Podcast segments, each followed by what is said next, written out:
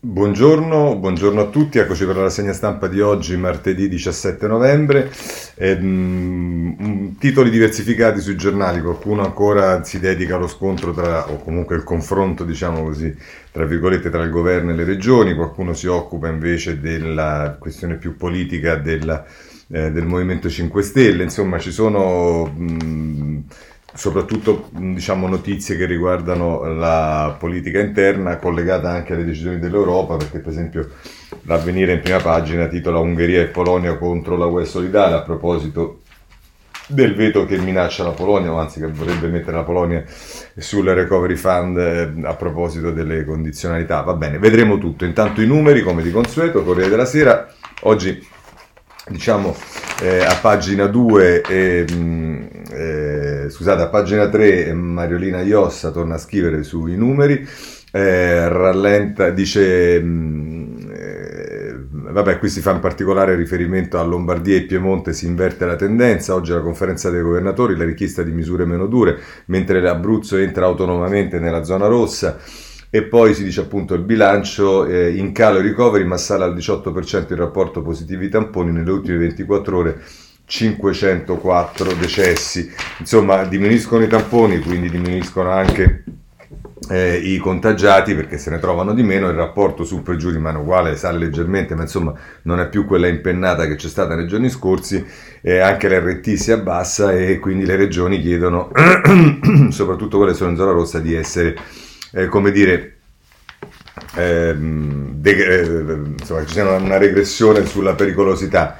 Intanto però chi litiga sono eh, i virologi, gli esperti, chiamateli come vi pare, perché questi dati cominciano a far discutere, tanto per cambiare, e quindi la curva è il retroscena di Paolo Russo, la curva rallenta, anzi no, i virologi litigano sui numeri, per gli ottimisti l'RT fa prevedere un calo dei casi, per gli scettici senza tracciamento non c'è speranza. E qui si porta da una parte Locatelli che è il Presidente del Consiglio Superiore di Sanità che dice il dato relativo all'RT è un indicatore della decelerazione, le restrizioni stanno funzionando e poi c'è il, no, il solito Crisanti, indice di contagiosità e numeri di positivi sono inattendibili, il tracciamento ora è già fuori controllo. Insomma, ecco qua, se anche per oggi volevate un po' di incertezza e di confusione, eh, una volta tanto non ve la danno i politici come vi hanno sempre spiegato, ma ve la danno, anzi una volta tanto ormai da tempo ve la danno direttamente gli esperti. Bene, ma andiamo avanti perché eh, tra gli esperti, diciamo tra quelli che sicuramente polemica ne producono, c'è eh, il commissario Arcuri che a pagina 11 del giornale viene preso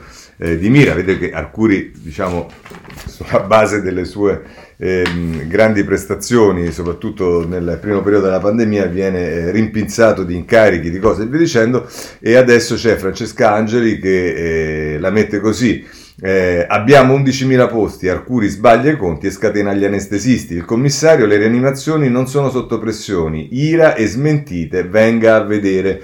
E questo è quello che eh, ha scatenato ieri Arcuri con le sue affermazioni, cioè in effetti anche questo per chi segue poi dalla televisione, sui giornali, eh, da una parte ci sta la drammatizzazione dei dati, siamo a, ormai al collasso di qua, di su e di giù, e poi se ne arriva Lillo Lillo, il commissario che dice non ci sta nessun problema perché ci sono molti più posti di quante non sono le terapie intensive, di quante non sono le richieste di terapia intensiva, i ricoveri di terapia intensiva. Sappiamo perfettamente che poi se si dà un numero nazionale eh, il problema è che poi magari in alcuni posti il, come abbiamo visto anche in tanti specchietti e cose, in alcuni posti le terapie intensive stanno al 30%, in altri posti stanno al 70%, la media è al 50%, ma ovviamente le situazioni cambiano. Ma allora vediamo cosa succede proprio nel mondo eh, dei medici, della sanità, degli ospedali. Intanto la notizia che ci dà la, la, il Corriere della Sera a pagina 8, il TAR ferma i medici di famiglia, no all'assistenza a domicilio, la sentenza del Tribunale del Lazio, la funzione spetta alle unità speciali. La Regione dice a rischio la rete territoriale nazionale. Eh, Insomma, questa è la decisione che ha preso ieri il, il, il, TAR del Lazio e che si riflette sicuramente anche nell'organizzazione, un'organizzazione che già vive momenti non facilissimi, ce lo dice in particolare per quanto riguarda gli ospedali, la stampa nelle pagine, eh, nella pagina 7, vi chiedo scusa, Eh, negli ospedali manca personale, chi cura i malati è impreparato a parlare Antonio Pesenti, primario di anestesia, non riusciamo a formare medici e infermieri per le terapie intensive e dice ogni regione ha un'organizzazione diversa, alcune monitorano bene i dati e altri, e altri li sparano. Eh, insomma, eh, poi vedete che anche sotto ci sta un dossier di Chiara Baldi senza ecografi né Emogas, l'assistenza a casa è un flop, le unità speciali scarseggiano, l'Emilia, una delle poche regioni efficienti, e poi qui si danno anche dei dati nell'intervista che Francesco Rigatelli fa appunto a Pesenti, che sono 25.000 i dottori di medicina generale che andranno in pensione tra 3 e 4 anni, il 49% è la percentuale di popolazione che raggiungono le unità di continuità assistenziale e 9.600 il numero di infermieri di famiglia previsti dal decreto rilancio, ma sono appena 950. Insomma, la situazione dei... Eh, eh, medici e, e, degli ospedali è quella che conosciamo. E se vogliamo ancora di più una drammatizzazione della situazione degli ospedali basta andare sul messaggero, le pagine che fanno seguito alla prima, la sanità in crisi, l'allarme dei medici, tra due settimane ospedali al collasso, Anelli che abbiamo visto prima, presidente dell'ordine nazionale, dice con questo ritmo strutture fuori controllo, ma Arcuri dice terapie intensive senza pressione, ma appunto gli anestesisti, falso, eh, massimo 7000 posti e questa è diciamo la diatriba che si è aperta. Eh, anche qui mancava se, eh, prima li pagavano i virologi, gli epidemiologi, eccetera, eccetera, adesso si mettono a litigare anche col commissario straordinario, ma a questo punto può mancare l'intervista a Massimo Galli, il virologo, il virologo del Sacco di Milano, che dice i prossimi 15 giorni saranno uno stress test per i ricoveri. Per far calare la pressione servono subito Covid hotel e una vera assistenza domiciliare. E ancora dice un posto letto in media resta occupato 14 giorni e chi esce dalle terapie intensive passa in corsia e dice ancora i tamponi rapidi e sempre più diffusi possono evitarci altri guai. Non vorrei che ci giocassimo. Pure Pasqua, alle, allegria, un po' di speranza. Bene, andiamo eh, archiviamo Massimo Galli e così ci prepariamo anche alla famosa terza ondata, ma a questo punto sappiamo che ci sono le diverse criticità, abbiamo visto gli ospedali, i medici, gli infermieri, la terza ondata, poi c'è il problema della eh, scuola e a questo proposito vorrei prendere da Corriere della Sera a pagina 9 Gianna Fregonara che dice diminuiti i contagi tra gli adolescenti ma le scuole chiuse dividono il governo. Il monitoraggio, i casi crescono a ritmo ridotto rispetto all'età non scolare. Movimento 5 Stelle Italia Via per la riapertura ma mancano piano trasporti e test e quindi siccome manca il piano dei trasporti noi ovviamente cosa facciamo? Penalizziamo eh, la scuola. Va bene. Ehm, eh, questo, è, questo, è, quello che ci dice il Corriere della Sera, ma il tema, come sapete, è un tema che eh, sta a, a, cuore a molti giornali, per esempio La Repubblica eh, a pagina 8 ehm, la mette così, anche i prof con i no dad, lezione insieme ai ragazzi davanti alla scuola chiusa. Ilaria Venturini dice venerdì la replica del Friday for School, l'insegnante in aula dal vivo capisco come interagire con gli allievi, davanti al, colpu- al computer invece sono tutti uniformati e demotivati. Eh, insomma, eh, questo è il problema che si sapeva da tempo, eh, non è che non si, non si sapesse.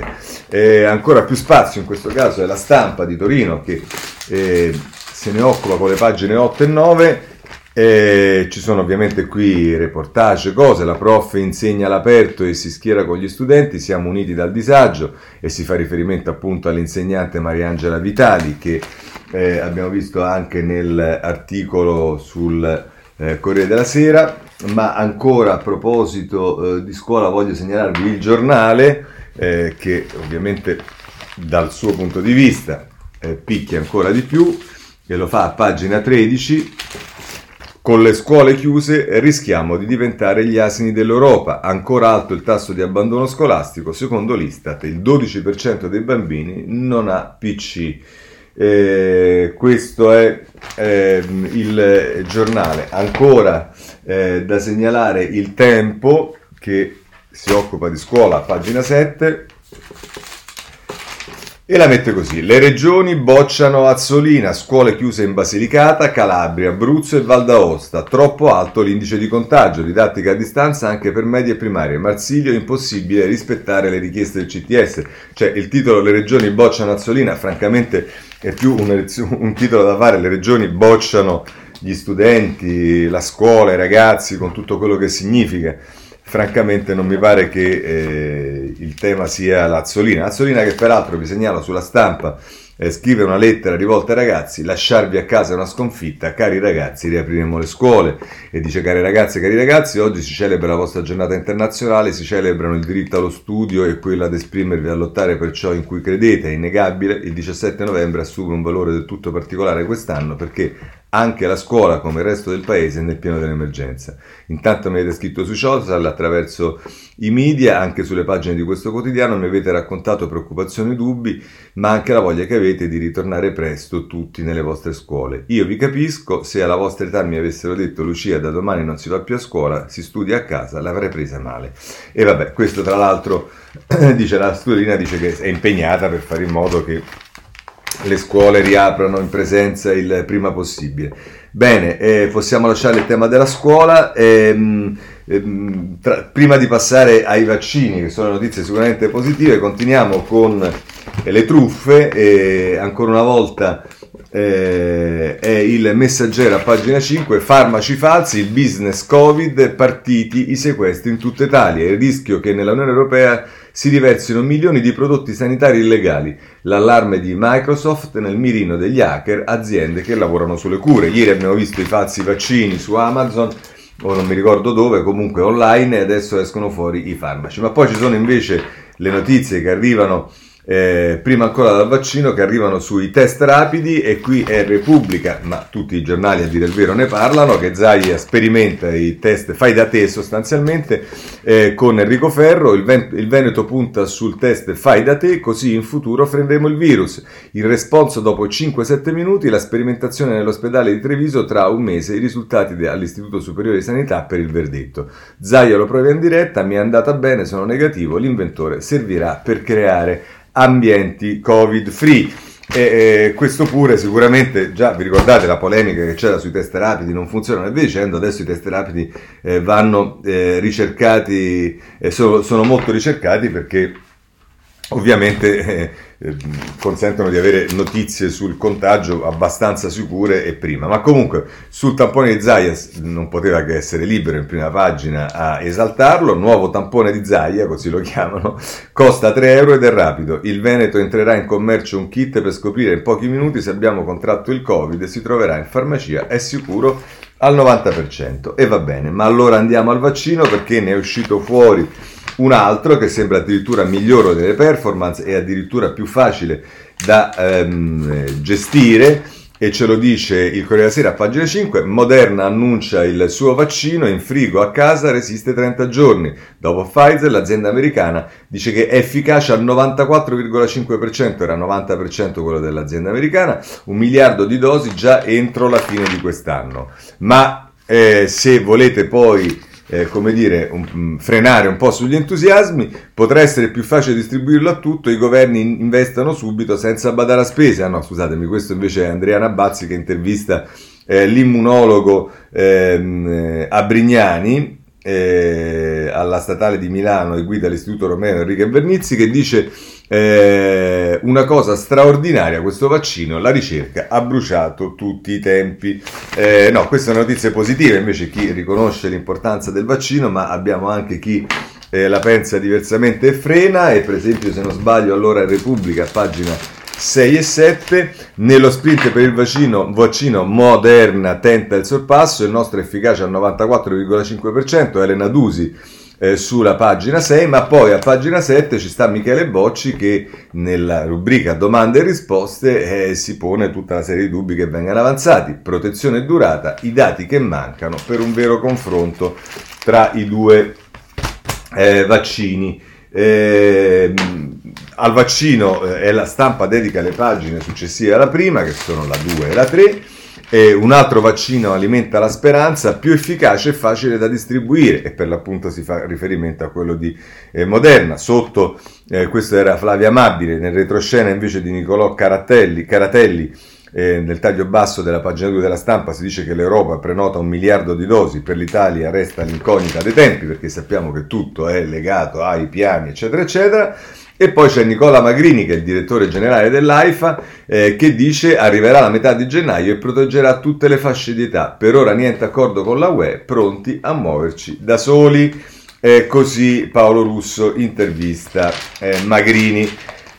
Bene, vediamo se c'è ancora qualcosa da segnalare. Sì. Eh, a proposito, avete visto Magrini, avete visto insomma vari esperti, anche il giornale ci fornisce il suo, lo fa a pagina 9 ed è eh, Roberto Cauda, eh, che è ordinario di malattie infettive dell'Università Cattolica Politicon Gemelli, che dice la discesa sarà lenta, il primo Natale sicuro sarà quello del 2021.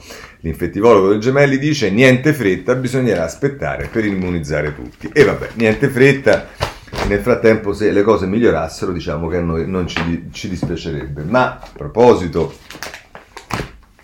eh, di eh, vaccini. Eh, chiudiamo con il foglio che a pagina 3 eh, ehm, vede Enrico Bucci e Luciano Capone firmare questo articolo. Davvero il piano per distribuire il vaccino è fo- eh, davvero il piano per distribuire il vaccino è forse se la vedrà Pfizer? Logistica, software, sicurezza, siringhe, nonostante i titoli dei giornali dicano il contrario, il governo non ha predisposto nulla.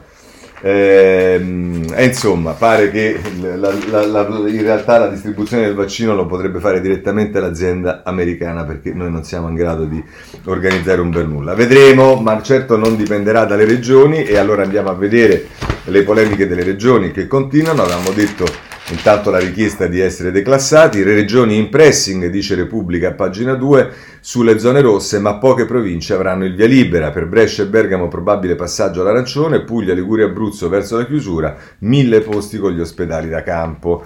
Ehm, questo si dice a pagina 2, a pagina 3 poi si dice che l'indice RT sotto accusa, tracciamento saltato, ecco i nuovi parametri. Michele Bocci che ne parla. Dai tecnici la richiesta di un sistema di verifica più efficace per decidere il colore dei territori, meno indicatori ma in grado di prevedere come si muoverà il contagio. E di questo peraltro ci, parla anche, eh, ci parlano Tito Boeri e Roberto Perotti nella pagina 34 dei commenti eh, in un articolo che è titolato Perché l'RT non può bastare, virus, i parametri che decidono la classifica delle regioni mm, e, e fa tutto un riferimento al, che aveva già fatto, vi ricordate, l'avevo letto l'articolo su cui, mm, sui dati che dicevano che erano troppi parametri e via dicendo, e tra l'altro scrivono forse alla luce di queste complessità il CTS sembra intenzionato a rivedere questo metodo. Il documento del 9 novembre di cui oggi dà conto questo giornale, per, pur in un linguaggio non cristallino, riconsiderare la valenza degli attuali 21 indicatori, sembra finalmente interrogarsi sull'utilità di alcuni indicatori. Eh, questo è quello che ci dicono eh, Boeri e eh, Perotti. Ehm, ma andiamo avanti perché ehm, c'è anche il domani eh, che in prima pagina si occupa delle regioni. Le zone rosse frenano il virus, ma il contagio corre ancora. Sono Davide Maria De Luca e Filippo Teoldi che scrivono le misure di contenimento fanno celare, calare i nuovi casi nelle regioni più colpite, nel resto del paese l'indice RT scende ma aumenta il tasso di tamponi positivi. Ma come sappiamo qui c'è tutto il tema eh, dei tamponi, eh, se si fanno quelli, se si conteggiano anche quelli eh, veloci, quelli rapidi, a questo punto però pare che per quelli si conteggiano soltanto i positivi, quindi sale la percentuale, insomma, eh, come sappiamo con i numeri, amici miei, è un gran casino e questo si è capito da subito. Il messaggero eh, a pagina 6 eh, a proposito dello scontro tra le regioni, o il confronto come le volete, regioni spinta per aprire, ma il DPCM slitta a Natale, nei negozi accessi diluiti. I governatori leghisti oggi in conferenza ridiscutere i criteri per le fasce di rischio, verso orari prolungati per le attività commerciali e ingressi per fasce d'età. E poi sotto, se volete, a proposito delle regioni, c'è un'intervista al eh, presidente della regione Abruzzo Marsilio, Abruzzo zona rossa per uscire prima, però non vogliamo chiudere le scuole. Questo è quello che eh, ci dice il messaggero. Ma passando dall'Abruzzo alla Calabria, è purtroppo diciamo che il tema della sanità in Calabria è un tema veramente sfigato, se possiamo usare questa parola, perché siamo all'ennesimo eh, cambio, eh, se ne occupa Carlo Macri. Eh, Zuccatelli lascia, in Calabria tocca a Gaudio ma è indagato. Strada frena, l'ex rettore della Sapienza, commissario alla sanità, il fondatore di Emergency, Tandem, serve chiarezza. Insomma, morale della fase, dopo Cotticelli che eh, eh, aveva detto che non sapeva che era commissario della sanità e non sapeva che doveva fare il piano. E poi Zuccatelli e finiscono tutti Nelli e che aveva detto che non aveva detto niente ma in compenso aveva fatto un paio di eh, interviste a maggio in cui diceva sostanzialmente che la mascherina non serve a niente che so, ci si contagia soltanto se metti la lingua in bocca per 15 minuti che è anche un aspetto un po' hard eh, diciamo che, che, non guasta mai di questi tempi, e poi arriva l'ex rettore della Sapienza che poveraccio non finisce Nelli, finisce in audio, ma eh, eh, diciamo non ha avuto una buona sorte. E non vediamo, o meglio vedremo che cosa succederà, ma eh, anche Strada sembra non volersi immischiare troppo, il tema viene preso anche da altri giornali, tanto per darvi dei titoli prendiamo per esempio il domani che a pagina 4 eh, la mette eh, così. Ehm, terzo tentativo, in Calabria Speranza manda un commissario indagato, l'ex rettore della Sapienza, della Sapienza Eugenio Gaudio è sotto inchiesta a Catania per concorsi universitari eh, truccati. Spera nell'archiviazione a breve, assieme a lui potrebbe arrivare il fondatore di Emergency, eh, di Emergency eh, Gino Strada. In realtà è proprio il domani ieri che ha dato, scusate, il domani ieri, ma insomma, che ha dato la notizia in anteprima del fatto che fosse indagato questo eh, commissario. Eh, volete vedere come la mettono i giornali della destra? Beh, andiamo sul tempo, pagina 5, e la mette così, in Calabria strada in salita. Adesso vedete che qui c'è tutto un ehm, lavorio di gioco sui titoli, eh, così lo mette il tempo. In Calabria, strada in salita e si riferisce a eh, strada. Se invece prendete poi è libero, eh, anch'esso gioca con il cognome di Gino Strada a pagina 5 Strada senza uscita, un altro commissario da ridere per la Calabria. Il bersaniano Zuccatelli si dimette causa GAF, sostituito con un indagato che avrà come vice il fondatore di Emergency, che poi abbiamo visto non, mm, non è necessariamente così, strada ancora prende tempo. Va bene, ehm, ma a questo punto abbiamo visto le regioni, le contestazioni, il confronto con il governo e via dicendo, qui ci sono da segnalare due editoriali, uno di eh, De che eh, se non erro è il, l'ex presidente della Corte Costituzionale, che stampa, sulla stampa eh, in prima pagina e poi però a pagina 25, Stato e Regione il fallimento di un sistema, se ne andiamo direttamente a pagina 25 perché dobbiamo sintetizzare inevitabilmente, scrive De Servo, al momento attuale il contenimento della situazione emergenziale spetta essenzialmente ad organi statali, Parlamento e Governo, Presidente del Consiglio, Ministro della Salute, Dipartimento per la Protezione Civile, Commissario straordinario, eccetera, in applicazione dei decreti legge che dal febbraio scorso hanno fortemente integrato il testo unico sulla protezione civile, pure prevedendo e disciplinando un nuovo tipo di decreti del Presidente del Consiglio, i tanto citati DPCM, e cercando di tipizzare gli innumerevoli ambiti entro cui prevedere le azioni di contenimento della pandemia. In tutto questo le regioni intervengono solo in funzione consultiva rispetto ad atti governativi e lo stesso esercizio dei loro poteri, precedenti poteri di ordinanza, è ammesso solo entro i limiti precisi e comunque definiti dalla legislazione statale. Semmai nei più recenti DPCM il governo sembra aver cercato di coinvolgere maggiormente le regioni aumentando i loro poteri di tipo consultivo o meramente integrativi di determinazioni statali la realtà è costituita da una troppo modesta efficienza degli apparati amministrativi, sia statali che regionali, operanti a livello sanitario, essendo le regioni responsabili di buona parte della gestione della sanitaria, or, sanitaria ordinaria, mentre le classi politiche troppo spesso si riducono alla peggiore gestione politicante e risentono pesantemente delle più recenti forme di degenerazione personalistica, con la conseguente tendenza ad apparire titolari di poteri che invece non spettano loro. A quest'ultimo proposito anche la stampa e l'opinione pubblica potrebbero dare una mano, non continuando a confondere le nostre regioni e gli stati che compongono uno Stato federale, allorché si riferiscono a governatori regionali piuttosto che a presidenti delle regioni. In un quadro difficile come questo, il problema di fondo quindi non è quello della ricerca delle migliori suddivisioni dei poteri fra Stato, regioni ed enti locali, ma della qualità delle classi politiche e della loro effettiva rappresentatività. Da quest'ultimo punto di vista appare ancora necessario che continuino ad avere un ruolo significativo, per quanto non decisivo, anche nel contenimento della pandemia, i rappresentanti diretti degli utenti eh, piuttosto che alcuni funzionari statali decentrati sul territorio. Così la mette De Siervo, ma eh, anche Campi sul Messaggero si occupa di questo eh, argomento, lo fa in prima pagina, la logica dell'emergenza non serve agli italiani e poi prosegue a pagina 20 e la mette così Campi, eh, dice eh, uno stato di sofferenza che viene, qui si fa riferimento ovviamente a tutto quello che succede nella sanità, ai problemi che ci sono stati e via dicendo, uno stato di sofferenza che viene dunque da lontano e che la pandemia ha semplicemente reso manifesto agli occhi di tutti gli italiani e che proprio per questo andrebbe preso come occasione l'ultima ed estrema per mettere un punto a una riforma organica e radicale dell'attuale sistema sanitario,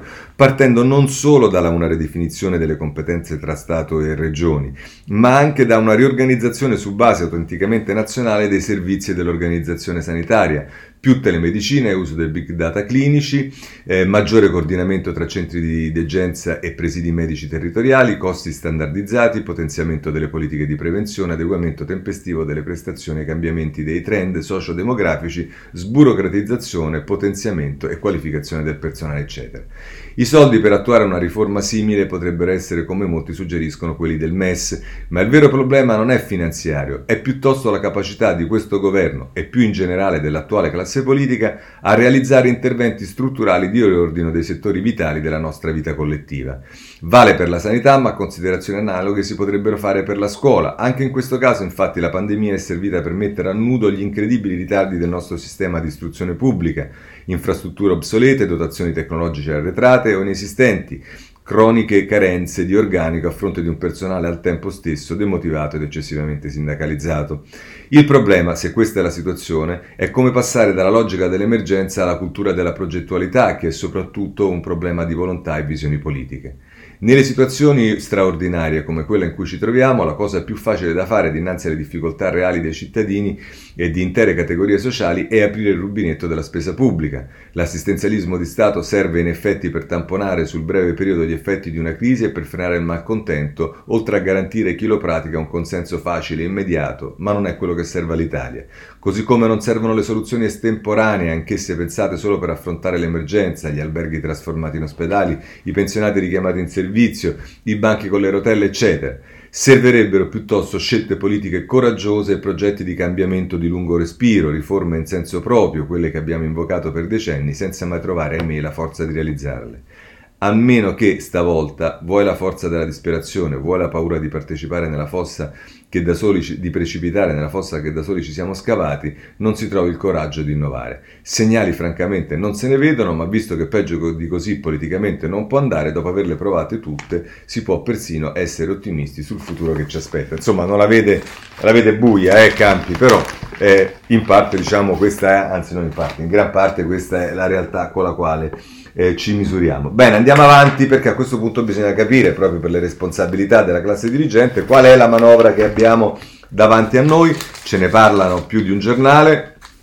Andiamo eh, sul Corriere della Sera, pagina 13, manovra, battaglia su contratti e lavoro, interventi da 38 miliardi, si va verso lo scostamento di bilancio, potenziamento per transizione 4.0, ma più dettagliatamente di tutti della manovra si occupa il Sole 24 ore in prima pagina, 10 miliardi per i dipendenti pubblici e vedete qui c'è un'esaltazione di un tema che poi emergerà, lo vedremo tra poco, l'impegno finanziario per il rinnovo dei contratti cresce fino a 6,7 miliardi. Per le assunzioni extra da realizzare entro il 2033 arrivano 3,6 miliardi. Secondo ok del CDM, nei prossimi giorni nuovo deficit per 20 miliardi. E poi se volete sono le pagine a seguire dalla prima. La 2 via libera la manovra fondo da 3,6 miliardi per le assunzioni e qui ci sta tutto, conti pubblici, partita IVA, sanità, occupazione, insomma tutto quello che volete, imprese, scuola e università. Eh, lotta all'evasione, il fondo ristori e quello che volete, poi ancora nelle pagine 4 e 5 bonus RNS è al 20% per due anni, formazione 4.0 spese ampliate, lavoro 500 milioni per politiche attive incentivi per le donne e per equazioni stretta fino al 2021. Insomma queste sono, adesso l'ho, l'ho lette per titoli perché la manovra, tanto diciamo anche questo occuparsene adesso vedrete che ci sarà, prima che poi arriverà in Parlamento, ci saranno dei cambiamenti, delle cose, quindi eh, prendiamo delle cose di carattere generale, ma eh, poi sappiamo che molte cose cambieranno. Se volete anche Repubblica, a pagina 12, eh, per dare un taglio anche diciamo da eh, altri giornali, eh, la mette invece così, manovra sgravi fiscali al 100% per chi assume giovani donne, via libera definito del Consiglio dei Ministri la legge del bilancio da 38 miliardi, 4 andranno alla sanità, arriva l'assegno unico per i figli, questo ricordate che è un'iniziativa di Italia Viva con la ministra Bonetti, incentivato anche il lavoro femminile, prorogato il piano per le imprese, transazione eh, 4.0 e poi se volete a pagina, 5, a pagina 13 si fa riferimento alla pubblica... Eh, no, ho detto una sciocchezza, scusate, avevo letto un titolo sbagliato, eh, ma... Eh, vale la pena di prendere la stampa a pagina 12 perché c'è la reazione di Confindustria che come immaginate non è proprio molto positiva, troppe mancette, così non è crescita. Confindustria Lombardia, il paese è ingessato, è Teodoro Chiarelli che intervista Marco Bonometti e che come vedete diciamo non la eh, canta molto buona al eh, governo. Eh, se volete un taglio ancora più pesante è quello del tempo, prima pagina, soldi buttati in un anno così, una manovra scandalosa e eh, oltre 15 miliardi di doni fiscali a lavoratori che non lavorano e imprese che stanno sparendo. Solo mancetta a chi è chiuso, ma ai parlamentari regalano un milione a testa da spendere.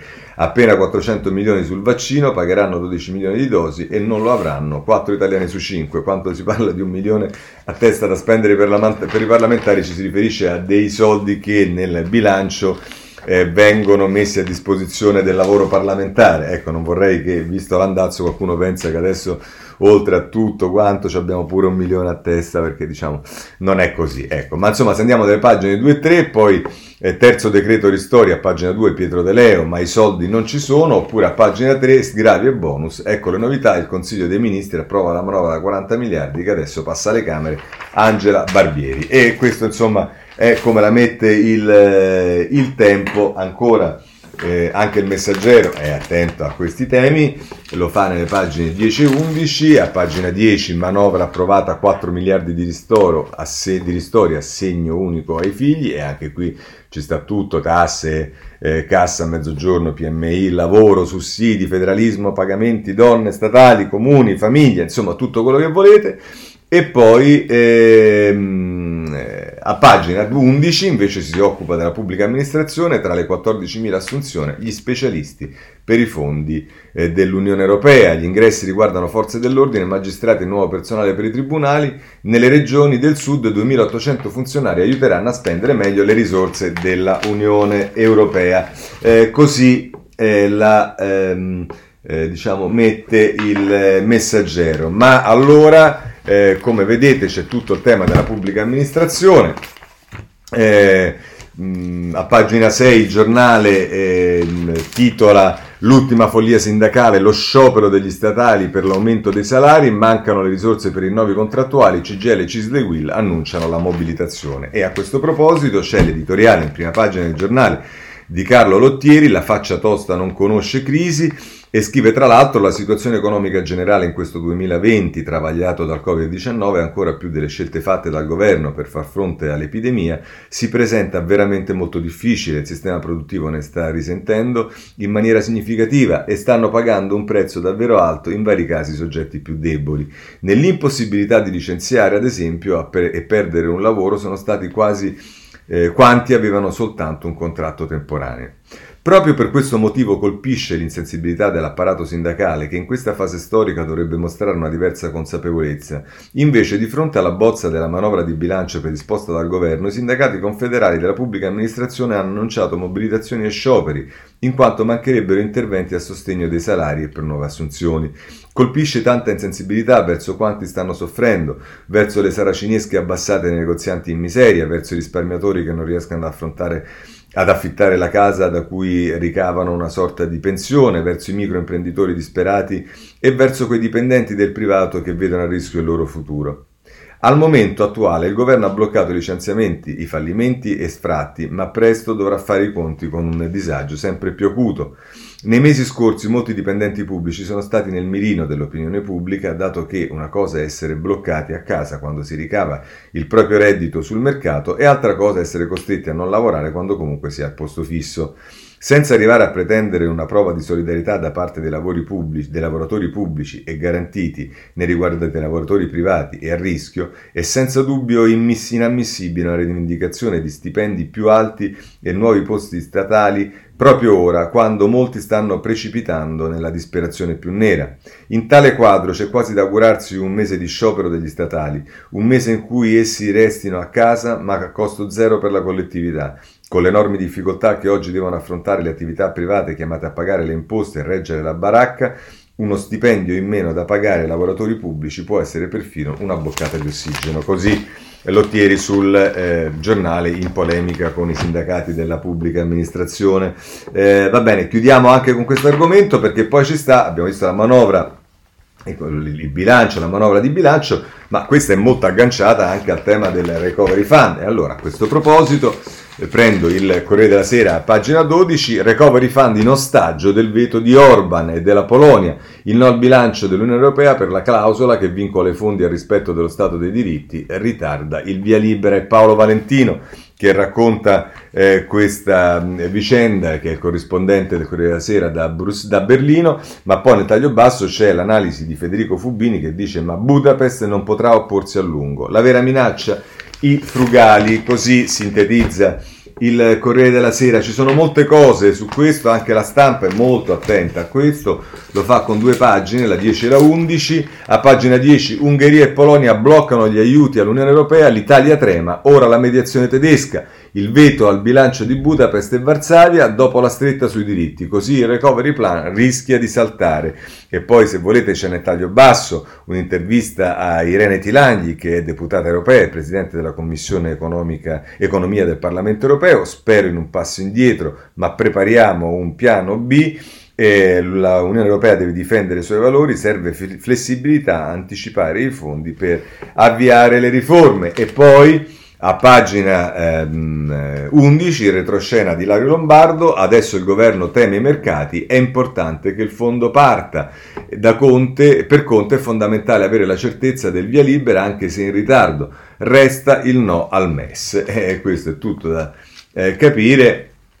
Eh, e tra l'altro c'è il taccuino di Marcello, di, di Marcello, Sorgi che ci dice che Palazzo Chigi è preoccupato perché è costretto a rifare i conti. Vedete come il tema del recovery incida anche poi nei conti interni, nel bilancio eh, dello Stato. Libero, eh, a pagina 7, titola diciamo come eh, è sua caratteristica. Ennesima fregatura targata Conte, l'Europa non sgancia più i soldi promessi, scontro tra le istituzioni di Bruxelles e le nazioni sovraniste, Polonia e Ungheria alla fine si ribellano e bloccano il bilancio. Così saltano anche gli stanziamenti di 750 miliardi di euro del Recovery Fund per il dopo Covid. L'Italia resta a bocca asciutta, così la mette eh, libero l'avvenire, vi ho detto in prima pagina come, eh, come titola, Ungheria e Polonia contro la UE solidale, i veti bloccano il bilancio europeo e i fondi per la ripresa, scontro sullo Stato di diritto. Eh, e, e, torniamo alle modalità di crisi, la metto così un atto diplomatico dell'Unione Europea per commentare quello che si è consumato ieri, il clamoroso stop di Ungheria e Polonia sia al prossimo bilancio 2021-2027 sia soprattutto al piano di rilancio da 750 miliardi. Un veto che rischia di far saltare la gigantesca operazione di sostegno alle economie europee. Italia e Spagna in testa proprio nel bel mezzo della pandemia e con una violenta se- eh, seconda ondata in corso. Va bene, ehm, andiamo a, anche il sole 24 ore eh, parla di questo eh, a pagina 9 e se non erro lo fa eh, indicando anche ehm,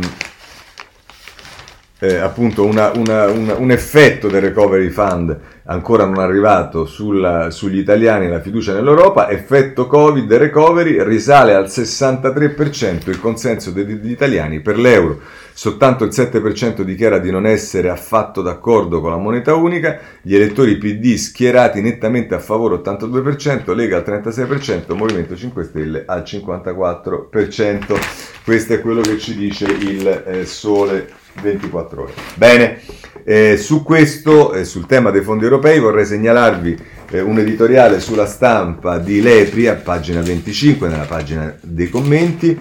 Ehm, ma la BCE non ci salverà in eterno, si fa riferimento eh, sostanzialmente a... Ehm, eh, dalla, dalla, prima pagina ehm, eh, si fa riferimento alla scusate sì, a quello che sta, diciamo, a, a, che cosa succede con il debito italiano. Dice se il recovery fund slittasse al 2022 occorrerebbe rifare tutti i conti. In ogni caso il testo di ieri porta ancora la traccia di un quadro economico superato. Nulla di strano in un'emergenza che muta di continuo. Però non basta adattarsi via via agli eventi. Se la ripresa si dovrà attenderla più a lungo, eh, sia a causa di, delle nuove chiusure, sia per il possibile ritardo dei fondi europei, occorre maggior sforzo nel progetto. Non ha senso attendersi chissà quali elaborazioni. Il grosso di ciò che l'Italia deve fare è abbastanza chiaro. Non si ripartirà dopo questa crisi senza aver rimosso ostacoli che innanzitutto ci fanno vivere male, burocrazia che non risponde, giustizia civile che non condanna i truffatori, infrastrutture e trasporti insufficienti, istruzione trascurata, frodare il fisco più facile che produrre con efficienza. Dal, delle necessarie riforme tutti i governi hanno avuto paura perché disturbano gli interessi consolidati di alcune categorie. Per la prima volta potrebbero esserci risorse sufficienti a vincere le resistenze. La promessa dei fondi europei consente intanto all'Italia di finanziarsi a costi bassi. Se il governo si mostrasse deciso, potrebbero scendere ancora. E chiude così eh, Lepri, il rilancio, stanzia- il, il rilancio, più che stanziamenti subito richiede scelte nette e coraggiose, mostrare volontà di avviare le riforme, capacità di puntare su progetti importanti che tutti possono percepire come utili. Il testo lunghissimo del disegno di legge è purtroppo pieno di misure spicciole, somma di, somma di favore di favori dei ministri a questa o quella categoria. Alcune misure a favore delle imprese sono valide, oltre a sostenere nelle difficoltà, indirizzano verso innovazioni tecnologiche e crescita dimensionale. In altri casi si può temere che molto denaro andrà sprecato nel promuovere non lo Stato innovatore sognato da alcuni, quanto uno Stato conservatore e intento a tenere in piedi aziende senza futuro. Anche se il soccorso europeo arriverà più tardi del previsto, l'attuale governo può impiegare un volume di risorse senza precedenti. Se resta ossessionato dal consenso a breve termine senza saper individuare un interesse collettivo al di là dei gruppi e di pressione, le sprecherà così Lepri sulla stampa a proposito dei soldi che arrivano dall'Europa. Ma eh, a questo punto eh, ci sta da segnalare anche la proposta eh, che eh, diciamo, fa il, ha fatto nei giorni scorsi il Presidente del Parlamento europeo Sassoli che rivendica eh, eh, l'avvenire e infatti a pagina 3 l'avvenire scrive cancellare parte del debito in Europa non è più un tabù, così sarebbe possibile per la BCE agendo sul signoraggio e graduando gli interventi evitare i possibili contrappocolpi della scelta su reputazione di credito o azzardo morale. Insomma la proposta avanzata all'avvenire che è quella della cancellazione del debito Covid eh, per eh, i paesi, ovviamente questo riguarderebbe in particolare l'Italia, ma su questa proposta che è stata presa dal, eh, diciamo dal, ehm, ripresa dal Presidente del Parlamento europeo Sassoli, è, insomma, è proprio Folli sulla Repubblica che mette in evidenza che che ci sta sotto, mh, si mette in evidenza nella prima parte dell'editoriale di Folli la differenza di atteggiamento tra Paolo Gentiloni, che è commissario economico, commissario all'economia, eppure del PD, eppure italiano, che è molto invece rigoroso nelle richieste anche di rigore nei confronti dell'Italia, invece questa uscita di Sassoli. E Eh, dice tra l'altro Folli, ha sorpreso molti l'uscita di Sassoli, Presidente del Parlamento europeo. L'ipotesi, perché solo di questo si tratta, di risolvere la questione con il taglio del debito è sorprendente ma destinata ad annegare in una tempesta polemica tutta mediatica. È evidente peraltro che Sassoli ha sentito nell'aria un stato d'animo diffuso, un desiderio di voltare pagine e abbattere qualche vecchio tabù e ha voluto essere il primo a tirare il sasso, cioè a rompere con l'ortodossia. Che poi abbia semplificato oltre misura una materia complessa è un segno dei tempi. Di sicuro non lo ha frenato il pensiero di essere il Presidente del Parlamento europeo, una carica istituzionale che non dovrebbe contemplare eccessive incursioni nelle opzioni politiche. Ma te, in passato un altro Presidente dell'Assemblea, il tedesco Schulz, aveva giocato la sua carica sul terreno politico preparando la candidatura alla, per i alla cancelleria per i socialdemocratici, fu poi sconfitto dalla Merkel. È lecito supporre che anche la mossa di Sassoli sia concepita pensando al teatro italiano, dove gli spazi non mancano per le figure ambiziose. Sassoli potrebbe ad esempio proporsi per guidare l'alleanza PD-Movimento 5 Stelle in vista delle prossime elezioni, o magari potrebbe sostituire Conte prima della fine della legislatura sulla base di un nuovo patto di maggioranza che restituisca al PD Palazzo Chigi. Supposizioni. Di certo la teoria del debito condonato sembra fatta apposta per costruirsi una base di consenso nel mondo dei 5 Stelle e inoltre, forse soprattutto, per tagliare l'erba sotto i piedi dei nostri sovranisti, da Bagnai a Borghi. Non a caso Salvini ha rivendicato la primogenitura dell'idea, ma tutto si mescola quando le identità sono deboli e il confronto vive lo spazio di un talk show. Così chiude Folli e se volete accanto ci sta poi l'articolo di Carlo Cottarelli come si cura il debito e fa riferimento alle cose di Sassoli, dice in realtà Sassoli era stato più prudente sostenendo che la cancellazione del debito era semplicemente un'ipotesi di lavoro interessante, ma il tema è importante, il nostro debito pubblico arriverà fino al 2020 al 160% del PIL, superando il record raggiunto dopo la Prima Guerra Mondiale. Pensare a misure straordinarie come una cancellazione del debito verso le istituzioni europee è qualcosa che prima o poi riemergerà nel dibattito. Insomma, non sarebbe bello, giusto e possibile trovarsi, eccetera, eccetera. Insomma, non è d'accordo e dice che soprattutto il tema eh, lo può risolvere la BCE, dice eh, Cottarelli, ma a questo punto esattamente vale la pena invece di prendere eh, Stagnaro e Capone sulla prima pagina del foglio che la mettono così la proposta di Sassoli sul debito da cancellare è inutile e pericolosa e scrivono la proposta del Presidente dell'Europarlamento David Sassoli di cancellare il debito degli Stati membri dell'UE verso la BCE è inutile nella sostanza e dannosa dal punto di vista politico ed è tanto più lesiva degli interessi italiani quanto più viene rilanciata da esponenti del governo come il ministro Beppe Provenzano e rivendicata dai leader dell'opposizione come Matteo Salvini. Nel merito, per un debitore è sempre meglio non avere un debito che averlo, ma questa è una banalità che spiega perché governo e opposizione siano d'accordo. Tuttavia, la cancellazione di un debito è una presa d'atto che il titolare non è in grado di eh, di ripagarlo. E poi ancora scrivono, ma perché la cancellazione del debito è un problema politico? Lo è su due fronti. Uno è quello interno, non a caso le dichiarazioni di Sassoli hanno portato alla ribalta Claudio Bolghi, Alberto Bagnai e tutta la frangia più estremista della Lega che da tempo era in sofferenza. È vero che non si può paragonare la situazione di oggi a quella del 2018 quando il contratto di governo tra Lega e 5 Stelle chiedeva la cancellazione del debito e il PD lo definiva inquietante, ma la risposta europea all'eccezionalità pandemica c'è già stata dalla riforma del MES alle politiche della BCE fino al programma Next Generation EU. Non può venire da una proposta che sovverte l'attuale governance monetaria e che infatti il numero due di Francoforte, Louis de Guidon, ha definito ieri contraria ai trattati. L'intemerata di Sassoli è ancora più incomprensibile se guardiamo al fronte estero. L'Italia sta giocando una delicata partita per ottenere sussidi e prestiti nell'ambito del Next Generation EU, in opposizione ai paesi frugali che temono sprechi a non finire.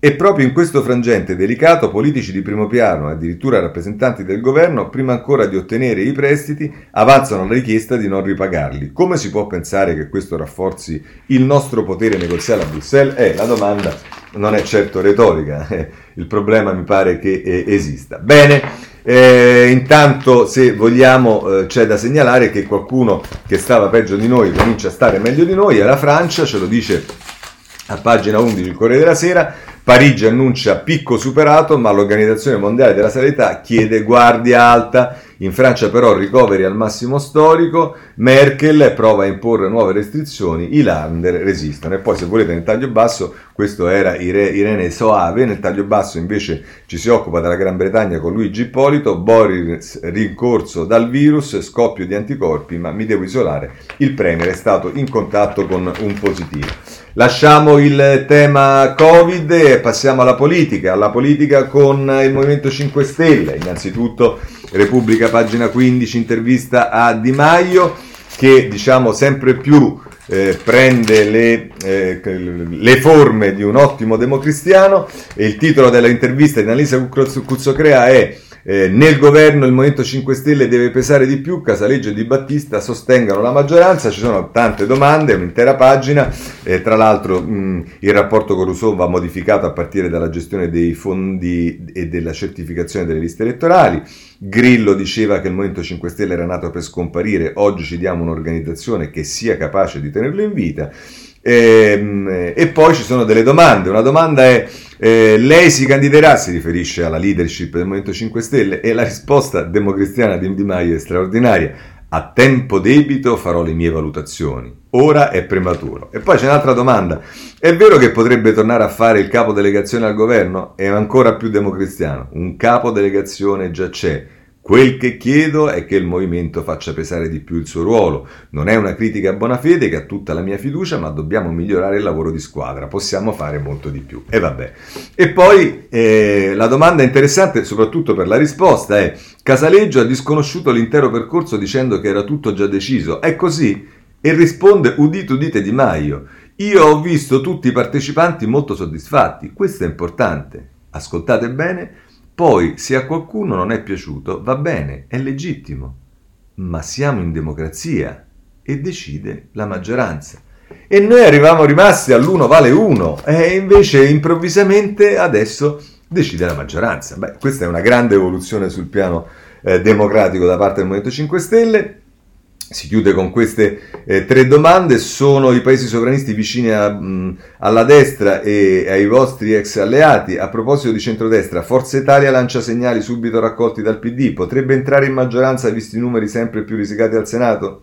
Altrettanto risposta democristiana di Di Maio che non dice di sì ma manco di no, sono sempre stato un promotore del dialogo con le opposizioni e continuo ad esserlo, ma non vedo nessun rischio sui numeri all'orizzonte. E ancora al Senato avete perso molti pezzi, la necessità di rafforzarsi c'è e la sua risposta non mi sembra chiudere, e giustamente dice la Cuzzocrea, e risponde Di Maio, non chiudo alle ipotesi di collaborazione, ma ognuno nelle rispettive posizioni, maggioranza e opposizione, quanto ai numeri attenzione, chi va nel misto ci sta sostenendo ancora di più. E conclude con questa domanda, quindi non pensa possa esserci un allargamento della maggioranza per dare vita a un ripasso a un nuovo programma?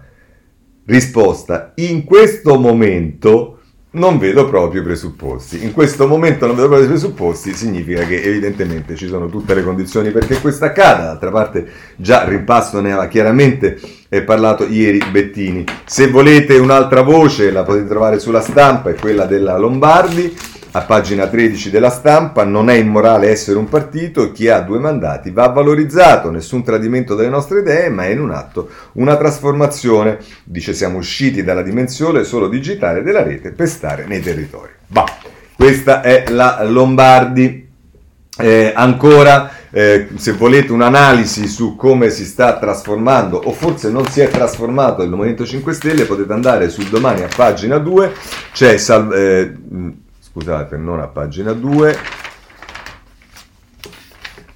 sul domani, a pagina 8, scusate, eh, c'è Salvatore Vassalli, che è un po', eh, Vassallo, che è un politologo, e che dice i 5 Stelle sono sempre stati un partito, ora hanno scelto centro-sinistra e governo, il bilancio degli stati generali, cioè i 5 Stelle sono sempre stati un partito, adesso hanno fatto una scelta di campo che è quella del centro-sinistra e del governo. Allora, due titoli che eh, diciamo non sono molto eh, lusinghieri nei confronti dei 5 Stelle, il riformista pagina 4, poveracci sti grillini sono morti da un po', ma loro non lo sanno, è Paolo Guzzanti eh, che titola così sul riformista, pagina 4, e poi c'è anche l'avvenire che si dedica eh, al Movimento 5 Stelle e lo fa a pagina 11 eh, Movimento 5 Stelle, la scissione più vicina. Dopo gli stati generali, movimento ancora diviso tra i governisti e i critici di Casaleggio e di Battista. I siti ufficiali smentiscono, siamo una comunità, ma non c'è intesa neanche sulla cabina di regia. Così la mette il, eh, l'avvenire. Eh, c'è tutto il tema poi dell'unità nazionale, perché richiesta eh, con Berlusconi che rilancia, Bettini che rimpalla, insomma, pagina 15 e Corriere Sera prosegue perché è quello che sicuramente più si è speso su questo. Eh, intesa con Berlusconi, Conte resiste il timore che il PD voglia un rimpasto. Eh, Marco Galluzzo e Maria Teresa Meli scrivono: il leader di Forza Italia potrebbe volere un riconoscimento, essere tra coloro che sceglieranno il capo dello Stato. Eh, questo è il tema. Eh, sull'abbraccio che vorrebbe dare Berlusconi, la mette mh, mm, eh, così la Repubblica, pagina 13. Eh, contatti fra eh, Forza Italia e PD, Meloni avverte Silvio, non fare giochetti, scontro con la Lega e Fratelli d'Italia, nel vertice sulla manovra economica Salvini dice ci vuole un'uscita pubblica per prendere le distanze da Conte. Eh, così eh, la mette eh, la Repubblica, c'è anche il domani da segnalare eh, a pagina 2. Eh, alla maggioranza serve Berlusconi, il PD tira, ma il Movimento 5 Stelle non molla, ci dice Preziosi, eh sì, scusate, Daniela Preziosi. Quindi vedete, ci sono tutti gli incroci dei rapporti tra Berlusconi e gli altri partner del centrodestra, all'interno della maggioranza tra Movimento 5 Stelle e PD e poi anche tra eh, maggioranza e opposizione. Ma allora il riformista a pagina 5 eh, la mette così. Eh, l'atto là di Bettini a Conte, Forza Italia nel governo, lettera al Corriere del Kingmaker del PD, segna un salto di qualità. È giunta l'ora di chiamare le migliori energie del paese, non una rinuncia alla propria identità, ma una collaborazione. Vabbè, insomma, è quello che abbiamo visto ieri, che viene ripreso oggi dal eh, riformista. E potete immaginare qual è, eh, diciamo, ehm, eh, il il titolo del, di Libero, compagni innamorati del Cavaliere, adesso Berlusconi è l'idolo dei progressisti, ma a questo punto la cosa migliore per sapere che vuole fare Berlusconi è prendere il giornale che se ne occupa nelle pagine 2 o 3 e, e la mette così, Be- eh, ed è eh, Laura Cesaretti e Domenico Di Sanzo. Bettini, il teorico dei giallorossi, apre a Forza Italia. I grillini tentati, dobbiamo durare, abbiamo il mutuo. In Senato i numeri traballano, i 5 Stelle non vogliono dire addio all'onorevole stipendio, il Cavaliere ci salvi, il PD spera di marginalizzare i pentastellati e ora sogna il rimpasto, ma anche Giuseppi andrebbe sostituito. E però per sapere cosa diciamo, Fabrizio De Feo ci dice la posizione di Berlusconi. Berlusconi esclude maggioranze diverse, siamo incompatibili con queste sinistre, la reazione del centrodestra, il Cavaliere chiarisce la strategia di Forza Italia, il vertice Salvini, Tajani e Meloni prepara un pacchetto di proposte comune per la legge di bilancio.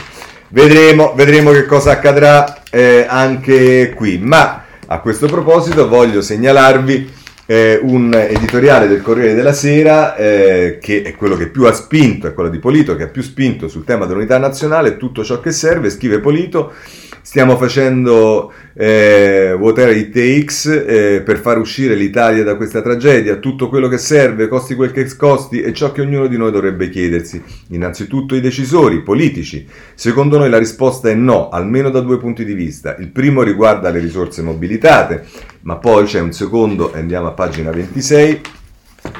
Eh, Dice Polito, l'altra domanda riguarda le forze politiche. Stanno facendo tutto ciò che possono per mettere le loro idee e il loro consenso al servizio dell'unica cosa che oggi conti, cioè salvare la nazione nell'allora di massimo pericolo? La risposta deve essere di nuovo no. Due settimane fa su queste colonne lanciamo un appello all'unità rivolto alla maggioranza e all'opposizione nelle forme più sagge e realistiche. Smettetela di litigare sul resto eh, e lavorate fianco a fianco contro il Covid nell'interesse nazionale. Una disponibilità effettiva è finora avvenuta solo da due partiti, Berlusconi e Forza Italia da un lato, che si sono offerti di partecipare alla stesura della legge di bilancio per non far mancare l'ossigeno all'economia del paese, Zingaretti e Bettini per il PD dall'altro, che si sono subito espressi per raccogliere questa disponibilità e renderla operativa. Per il resto il silenzio, così eh, la mette Polito sul Corriere della Sera. Bene. Eh, andiamo rapidamente ad altri argomenti, una notizia che ci dà il tempo e vedrete, eh, perché qui ancora stiamo ai giochetti, ma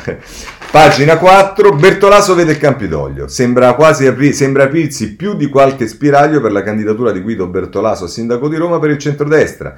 Lanciato da Silvio Berlusconi, da sempre suo sponsor, l'ex capo della protezione civile sta facendo breccia tra gli alleati.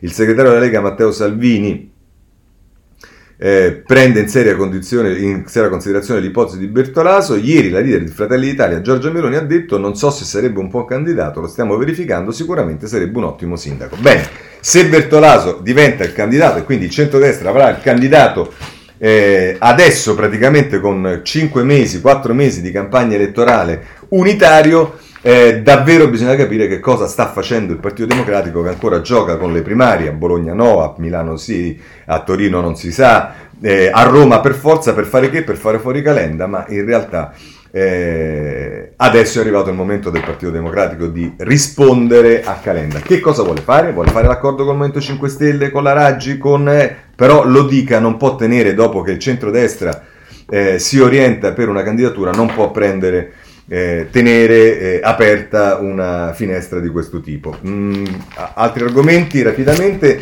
007 è Repubblica che ci dice che c'è un problema del Presidente del Consiglio. A pagina 17. Il pasticcio di Conte sulla fondazione degli 007, l'ira di PD e Copasir. Con una norma inserita nella manovra, il Premier scavalca tutti, crea l'istituto di cybersicurezza e affida i nuovi poteri al DIS. Eh, questo su Repubblica. Poi ci sono questioni giudiziarie. La prima la voglio prendere riguarda Bassolino, è il riformista in prima pagina. Così i PM napolitani decisero la linea politica del PD e Pietro Sanzonetti, Piero Sanzonetti, che poi a pagina 3 eh, dice così la congiura contro Bassolino cambiò la storia della sinistra italiana. 19 inchieste contro di lui e 19 assoluzioni piene. Possibili 19 errori giudiziari contro la stessa persona? All'epoca l'ex sindaco di Napoli rappresentava un'idea di sinistra diversa da quella che ha vinto. Ha vinto dopo averlo lasciato in pasto ai PM. È una notizia simile la dà anche il foglio a pagina quarta. Poi c'è da segnalare la Repubblica a pagina 25 che ci dice che il famoso genovese, quello dei festini su davanti nella, nella cosa, loft davanti al Duomo di Milano e via dicendo, avrebbe dei collegamenti con la Lega, i 18 milioni all'estero e il link di genovese con i notai della Lega. Transito da Busani e Grandi e poi offshore il denario di Prima.it, la società fondata nel 2014 dall'imprenditore in carcere per stupro. Eh, va bene, vedremo anche questo. Eh, segnalo che eh, un'altra notizia, questa ce la, dà, la prendiamo, ci sta su vari giornali, la voglio prendere da libero. Eh, c'è stata un'altra soluzione, quella del eh, giudice Bellomo. Ma quale stalker? Bellomo ancora assolto, l'ex giudice del Consiglio di Stato e il PM Nalin escono puliti dal processo partito dalla denuncia poi ritirata di una borsista. SES e magistratura, Francesco Specchia, insomma arriva un'altra eh, soluzione perché il fatto non sussiste. Eh, va segnalata sulla stampa la notizia eh, che c'è stata una iniziativa eh, del, del, della antimafia della DNA, se non sbaglio, della DIA, eh, usura affari bombe, la mafia più spietata che soffoca eh, Foggia e mh, eh, c'è il procuratore nazionale antimafia, arrestate 38 persone, in manetta anche un dipendente comunale segnalava i decessi a clan che chiedevano il pizzo alle agenzie funebri, perché siamo ormai anche a questo.